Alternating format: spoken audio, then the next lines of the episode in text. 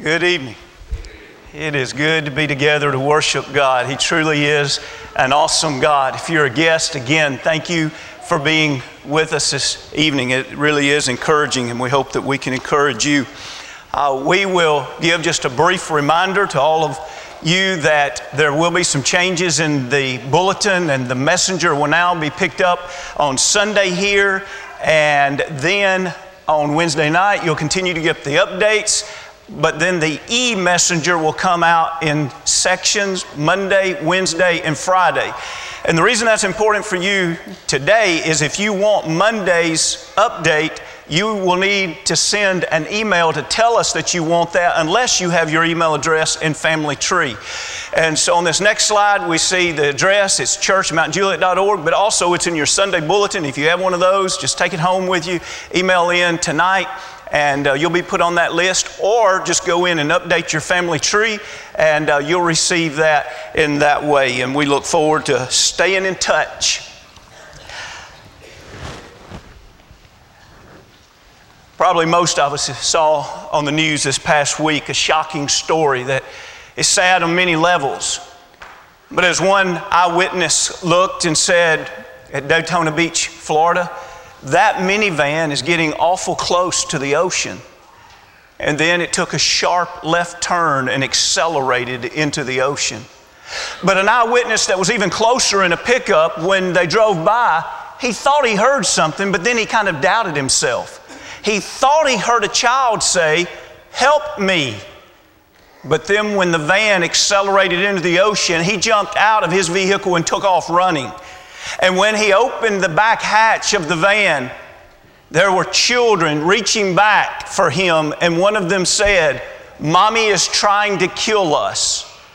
Ebony Wilkerson was 32 years of age and she was having some kind of mental breakdown. She was pregnant at the time that she did this, and she also had a three year old, a six year old, and a nine year old in the car. When the six and the nine year old were being rescued by a couple of men that were there, a lifeguard was carrying the two children off, and she was standing outside the van in a daze. And it wasn't her that told them there was another child in the vehicle. It was the children that called back and said, Get our baby, get our baby. And they went back into the vehicle and pulled out the three year old. Now, many layers of that story, concerns would arise. Imagine for just a moment just the fact of having probably a $35,000 van in the ocean. If that was yours and someone sent a picture of it, you'd probably say, What? My, my vehicle's in the ocean? That would raise concern that you would have. But then when you learn, no, there was a person in that vehicle, how do you compare that concern? There's no comparison. A vehicle worth a few thousand dollars or a person's life? Oh, but then when you understand it's not a person, it is persons, and it's an adult intentionally doing this with children in the car. Now the layers are getting thicker.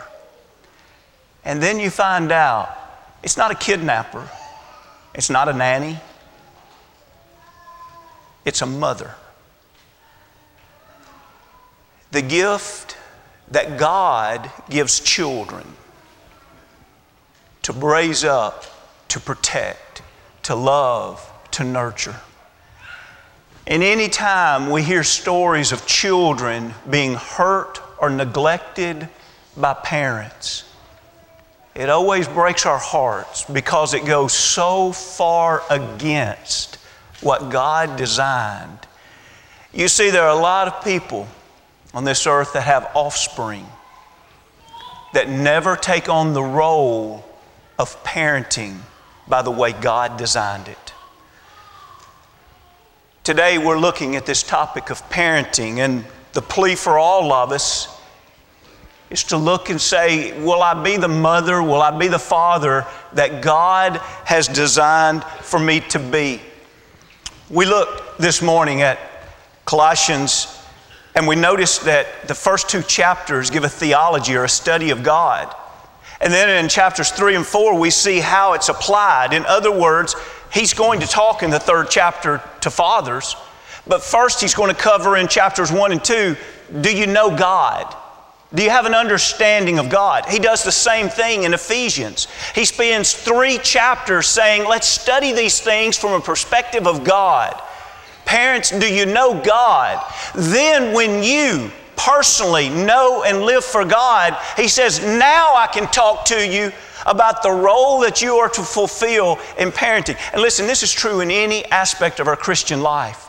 If we ever take our emphasis off the theology, if we ever take the emphasis off who is God and what is God's will, we're never going to arrive at the proper understanding of what our life's response ought to be. And so we spent the time this morning looking deeper in Deuteronomy. And we'll just mention that by review real quick. But here's what we asked this morning or discussed Parents equipped to raise godly children. How, how does that happen? Well, we talked a lot about the parents, not so much about the equipping, if you will. Well, we did. We spent the last part of the lesson looking at the equipping, but we talked about the fact that from birth to 18 years old, there's 58,200 waking hours. And if you take the time that the children are in worship and Bible classes uh, during the week, that would come out to 3,744 hours. So, and we're talking about waking hours here. And so then that leaves for the parents 54,456 hours. So what we're studying today is we're studying the idea of what do you as a parent, what do you do with those 54,000 hours with the life of your child that they're awake from the ages of birth to 18? And more importantly, we're studying what would God's will be for us to do with our children during those times. And so we looked over at Deuteronomy, the sixth chapter, and we saw just like he lays out Ephesians or Colossians, Moses did a similar thing here when he, in Deuteronomy, the sixth chapter, verse 1 through 6, he said, Let's talk to the parents. And he said, First of all, who are you committed to? And then he made this plea to them. And remember, it was a foundational building up. Are you going to love God with all your heart and all of your mind and all of your strength? If so, if you're going to love God with all your being, then we see the fact that you will, in your life, fear Him. And that's that awesome fear that we have say, God, I want you to reign in my life. Now, if we really do want God to reign, we're going to say the next layer, Lord, I want to hear your commandments. What is your will for me? And when we hear the commandments, the next response is going to be, I want to observe them. Now, we're going to look in just a few minutes tonight to see this, but I want to go ahead and remind you of this seed that was planted this morning. We make a mistake when the only thing we concentrate is on is the observation. Oh, I want to teach my children to obey God. Well, how much theology have you spent with your children, the study of God with your children? It's hard for them to obey a God that they've never been really introduced to that they don't hear God being spoken about as if He's alive and active in our lives. Listen, if their perception of God is that He is just an object like a church building that you go and, and you attend and you walk through and you walk out, it's going to be hard for a child to have any kind of real relationship with God if we have reduced everything down to the upper crust. And we've missed that loving relationship with God, that great fear for God that says, I want to hear God, therefore I will obey Him. And so then that led us to the second focus. First, as parents, we focus on God. And then we read verse 7, where He calls us as parents teachers. And He says, We are to teach. And then He says, We're to teach with diligence. And then He says, In the classroom, it's when you're at home, it's when you're going on your way, it's when you come back and you lay down at night, and it's when you get up in the morning. And we talked this morning about the fact that we have a culture that does not act upon the fact that parents should have any responsibility, truthfully, to teach anything. The idea of the way the culture works today, if your child needs to learn something, you need to find someone you can ship them off to. That is a very, very unhealthy culture. Us as Christians, we need to realize we as parents are the front line of teaching children. And when we can team up with a school system, or we can team up with a coach, or we can team up with a fifth grade Bible class teacher, or, or a youth minister, or with a congregation of people that will help us, not do it for us, help us teach our children, we ought to be very grateful. But it's still our responsibility. You know, Barna Research has really done some amazing things through the years, but one of the things that kind of amazes me the most is the research behind this book that was written several years ago. It's Revolutionary Parenting, and it's by George Barna. And the reason that it kind of amazes me is this book was written after studying 10,000. Now, listen, there's a lot of books and research written on just studying 100 people. This book studied 10,000 young adults who faithfully lived their understanding of the Christian life. It wasn't just a, a religion that they went to on Sunday. It was something that they devoted their life to, so far as service, so far as their moral behavior, and so far as a living relationship with God, is the way that they were describing these, they call, he called them spiritual champions. And so I wanted to figure out how is it that these young people made it through the childhood years into adulthood and were so faithful to God? And so when they interviewed these 10,000 people, they began to pick up on something. Almost all of them had similar stories about growing up. And so then that led them to do an entire another study, going and interviewing thousands and thousands of the parents of these people. On this next slide, these are some things that found out not about the young people, these were the characteristics about the parents who raised these spiritual champions. Number one, the common, here's some common factors. The parents genuinely loved God. They prayed daily. They worshiped regularly. They read the Bible habitually. Now, notice the motive why they were reading the Bible for personal development they participated in the life of a spiritual community. We would call that the church. They apply their resources, their spiritual gift, their natural abilities frequently to influencing the lives of others. But notice that last one. They did a lot of God talk. In other words, whenever they were sitting in their house, they talked a lot about God. Whenever they were driving down the road, they talked a lot about God. Whenever they came in, as Deuteronomy would say, to lay down at night, they talked a lot about God. And whenever they would get up in the mornings, they talked a lot about God. Why did they do that? Because God was alive in the lives of those parents. There was a real relationship in the lives of those parents where they're naturally going to talk about the one who influences their lives the most. Think about it. If we really are kingdom people where everything that you do throughout the day, every decision is king led. How you talk to people, how you react when the traffic's bad, everything is about the king. If that was the case, could you then go through that day without talking about the king? It'd be almost impossible, wouldn't it? Because he's on your mind constantly. There's this real relationship with him. And so, what's powerful when you study God's Word, and then when you study all the research, great parenting always comes back to one thing parents who are living the life that they should live. They're wholly devoted to God. It is so much easier to teach something that you have been living out. And so, therefore, your very life is a model of what you want your children to become. And so your life becomes the show and the tell as we model and teach what it's all about. And so, for just a few minutes, drop over to Psalm 78 and notice this very same thing as Israel now. Remember, we talked this morning, they were over the edge. They're about to be led over by Joshua after Deuteronomy uh, to take in conquest of the land. And when they get the land, all the things that Moses feared for them and urged them not to do, they ended up doing. In other words, they forgot God. And so now he writes to uh, about that in Psalm 78. And notice in the first three verses that we're going to read, and we don't have these verses on the, the screen, so if you want to turn uh, to page 521, there's some Bible in your pews there, it's Psalm 78. And you know the root of obedience is to hear. It, it's that in Greek and it's that in Latin. And, and so I want you to notice, I think it's about nine times in these first three verses when he's trying to get Israel to come back to God, he's going to either use words about them hearing or about God speaking because the emphasis is you can't obey someone that either you're not hearing or they're not talking. And so what he's saying is God's talking.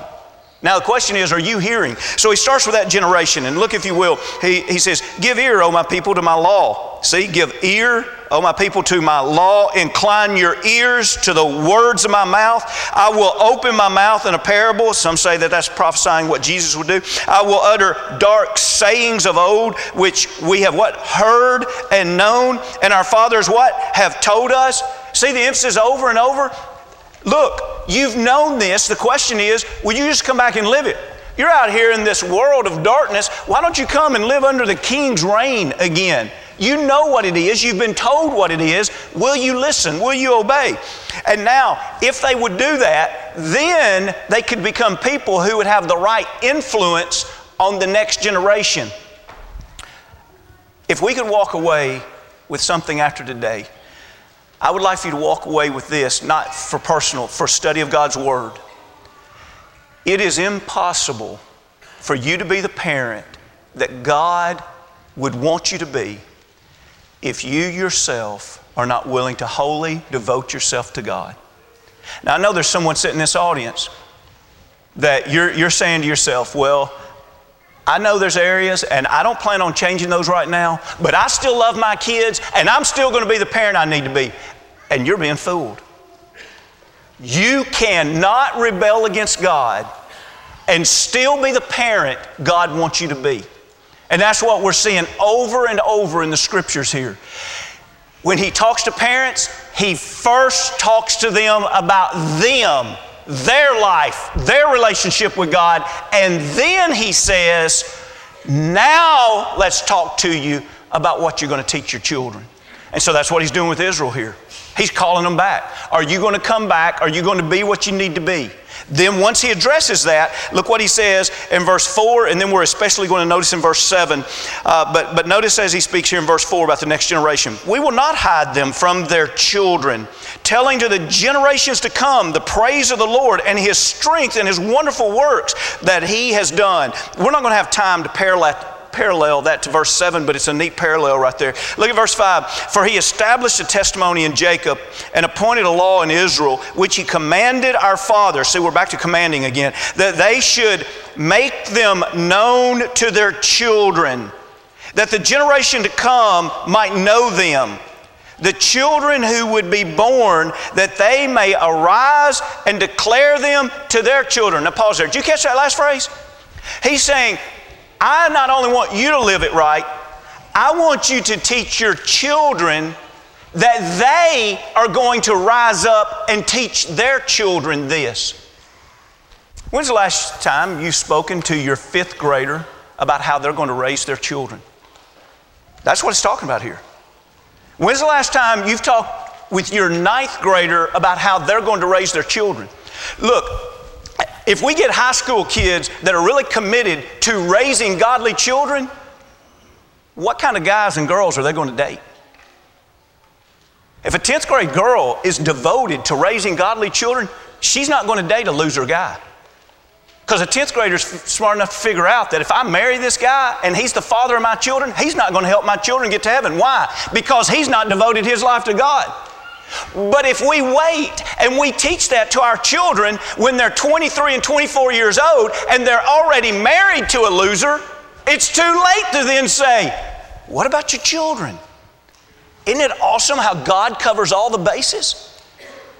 God, right here, says, Israel, I'm calling you back. And when you get back to me, I want you to start teaching your children how they are going to teach their children to serve God. If we will devote our life to God and to the next generation, this congregation would be amazing in the years to come for the glory of God. But it's so easy to get distracted and start thinking that all these other things are so important. There's not any sports team, there's not any GPA, there's not any scholarship, there's not any award at school. There is not anything that holds a candle to what we're talking about tonight. You talk about not a close second. There is not a close second. You name what you're devoting your child to, and you're rushing them here, and you're doing all that, and you think that they are set up for success. If they do not know that their task is to raise godly children, you've missed it.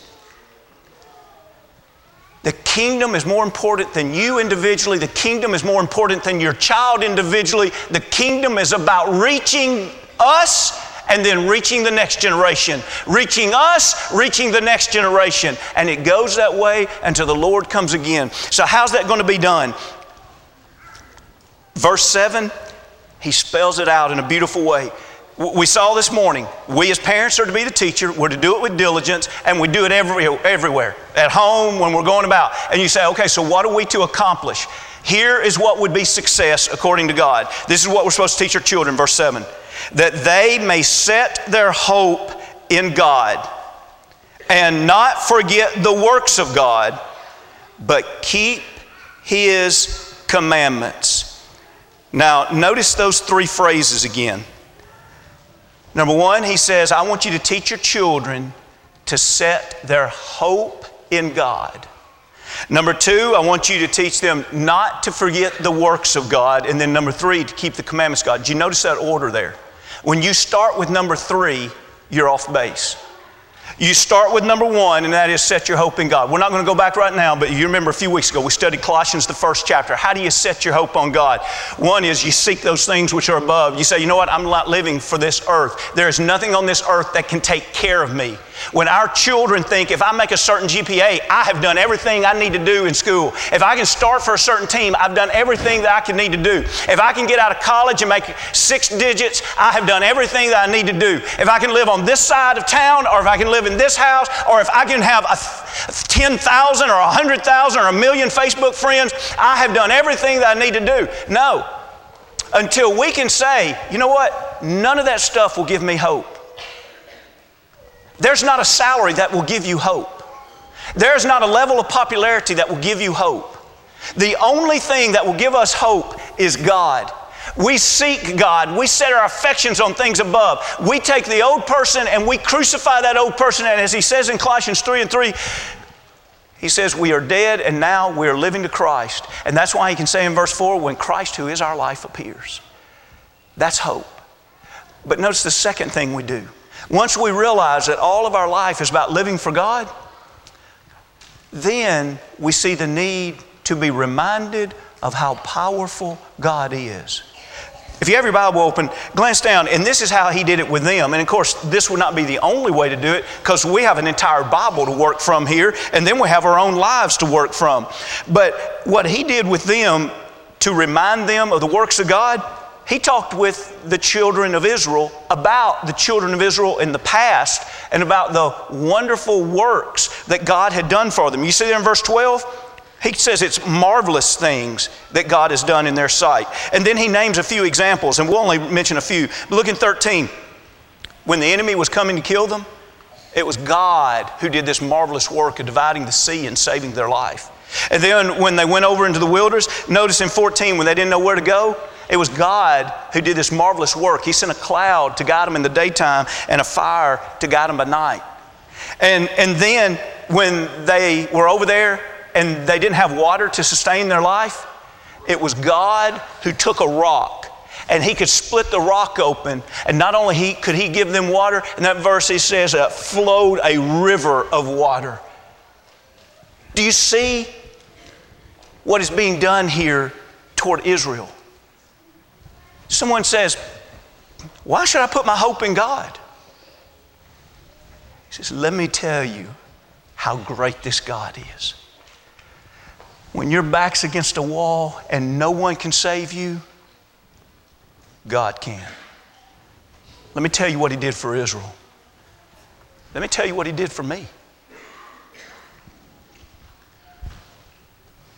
And then when you feel like you don't know where to go or what to do, let me tell you about a God who can guide you.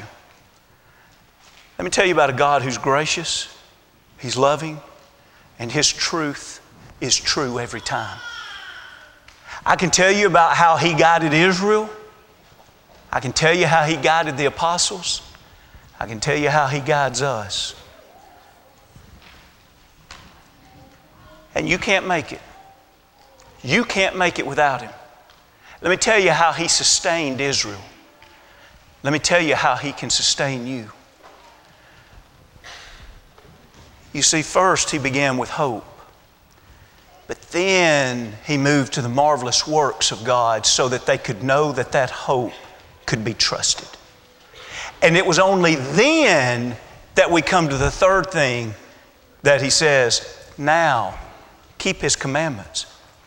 Why wouldn't you keep his commandments?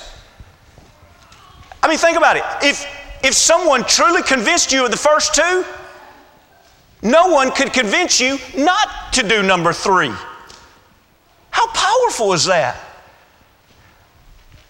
Remember when John 6, the end of the chapter? Huge multitude of people walking away from Jesus. They're leaving him. Jesus loved those people, those were souls. Can you imagine how that broke Jesus' heart? He didn't chase after them and say, Let me water it down, let me make it easier. They're going to walk away, so he's letting them walk away. But can you imagine the look in his eye when he turns around to the apostles and he says, Are you going to go with them? Remember Peter's answer? Lord, to whom would we go? You are the one with the words of eternal life.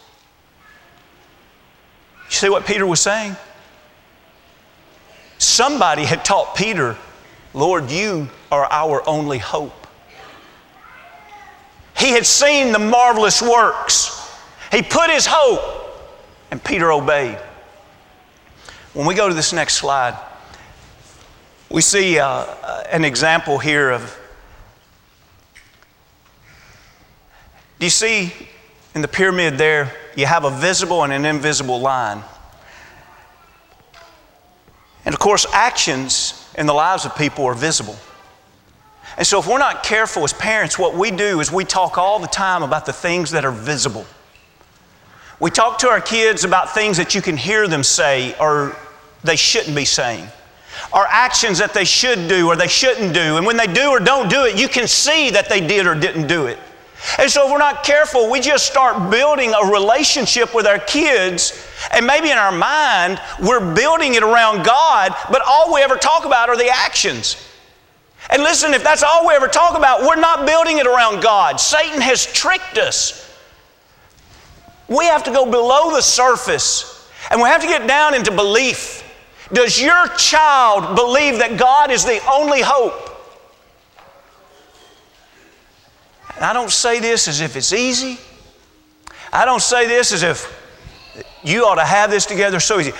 But we've got to say this. If your child doesn't believe God is the only hope, you have to get busy. This is too important, and it's your job. It's not anybody else's job on earth. It's your job to make sure that your child hears so much about the awesome power of God that they realize, well, where are we going to turn? Well, mom and dad said if I just get a big scholarship, but my life's taken care of. It's not taken care of. Well, mom and dad said if I get a great degree, that my life's going to be easy. Really? You really think you're going to get a degree and life's going to be easy? Why do we say that garbage to our kids? Without the hope of God, they are lost. They have nothing of value. Nothing. If a man gains the whole world and loses his own soul, what does he profit? Well, he, he got a six digit salary. That's what he, really?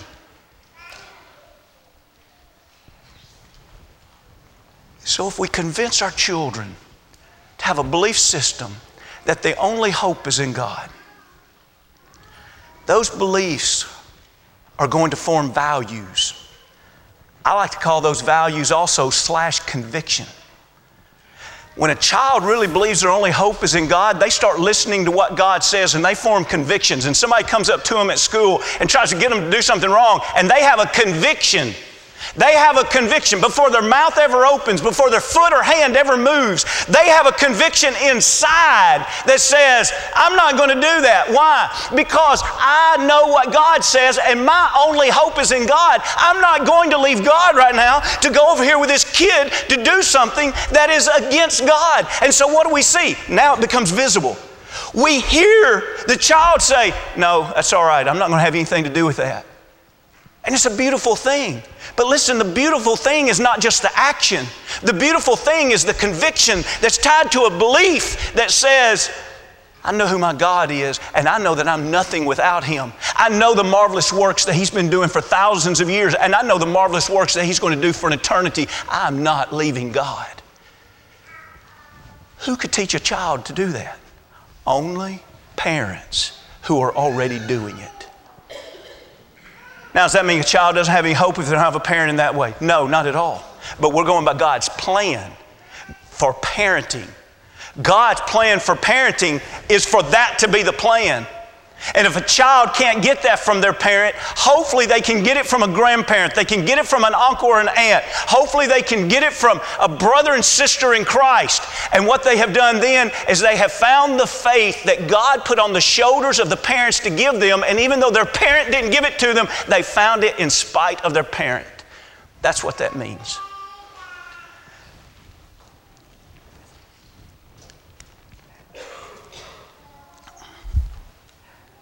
Let's skip next to the last slide. I want to close by reminding you of the verse that Paul said to the people of Philippi.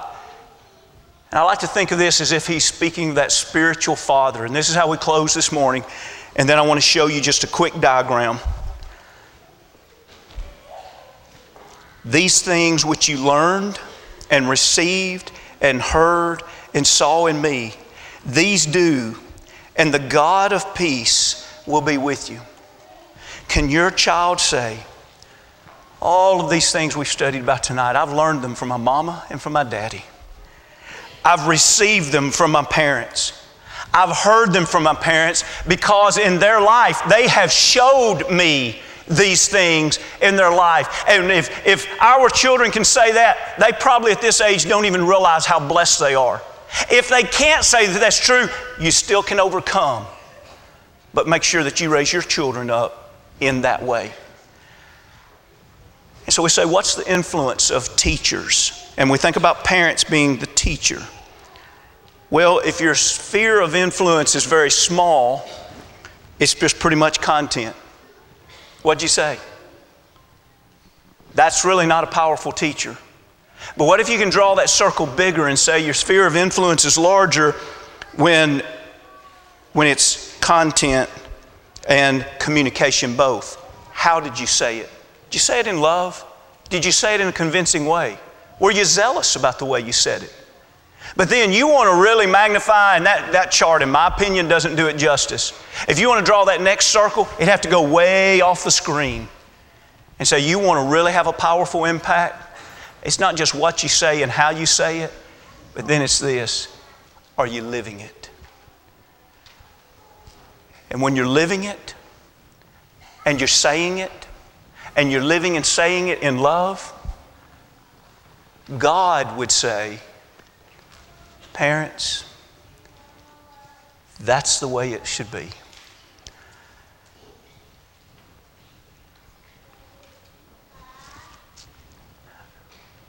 Can I just remind you for just a moment? I'm kind of sounding like the old guy here.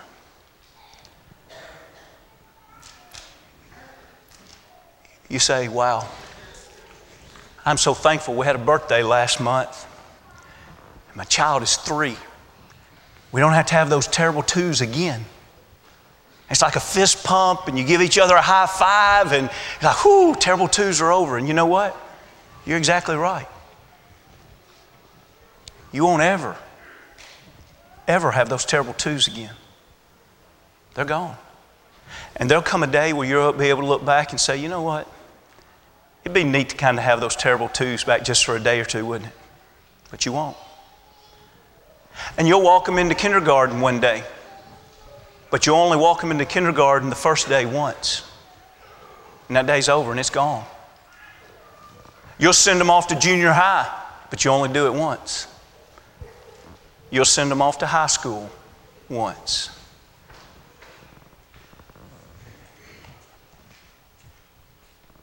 And those hours that we talked about at the beginning that seem so large,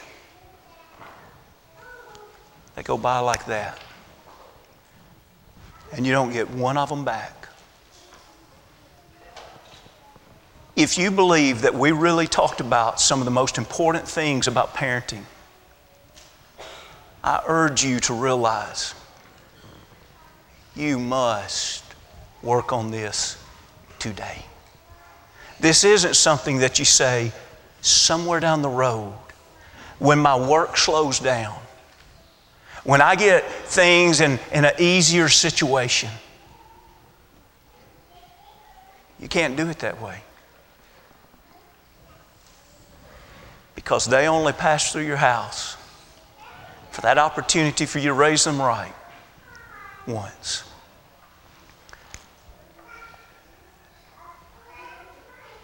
I hope that we love our kids enough and that we love their soul enough that we're committed tonight to do whatever we have to do to make sure that our children are being raised by a godly parent. And that's up to you. We'll sing a song of encouragement. What a powerful example would be for your child to see you make your life right with God if it's not right. What a powerful example would be for you to sit down tonight and have a talk with your child. And if you haven't been the parent that you should be, to apologize to them and ask their forgiveness and let them know that that'll change in a very good way. Whatever. I just beg you to not be apathetic. If you're ready to become a Christian or you're ready to be restored,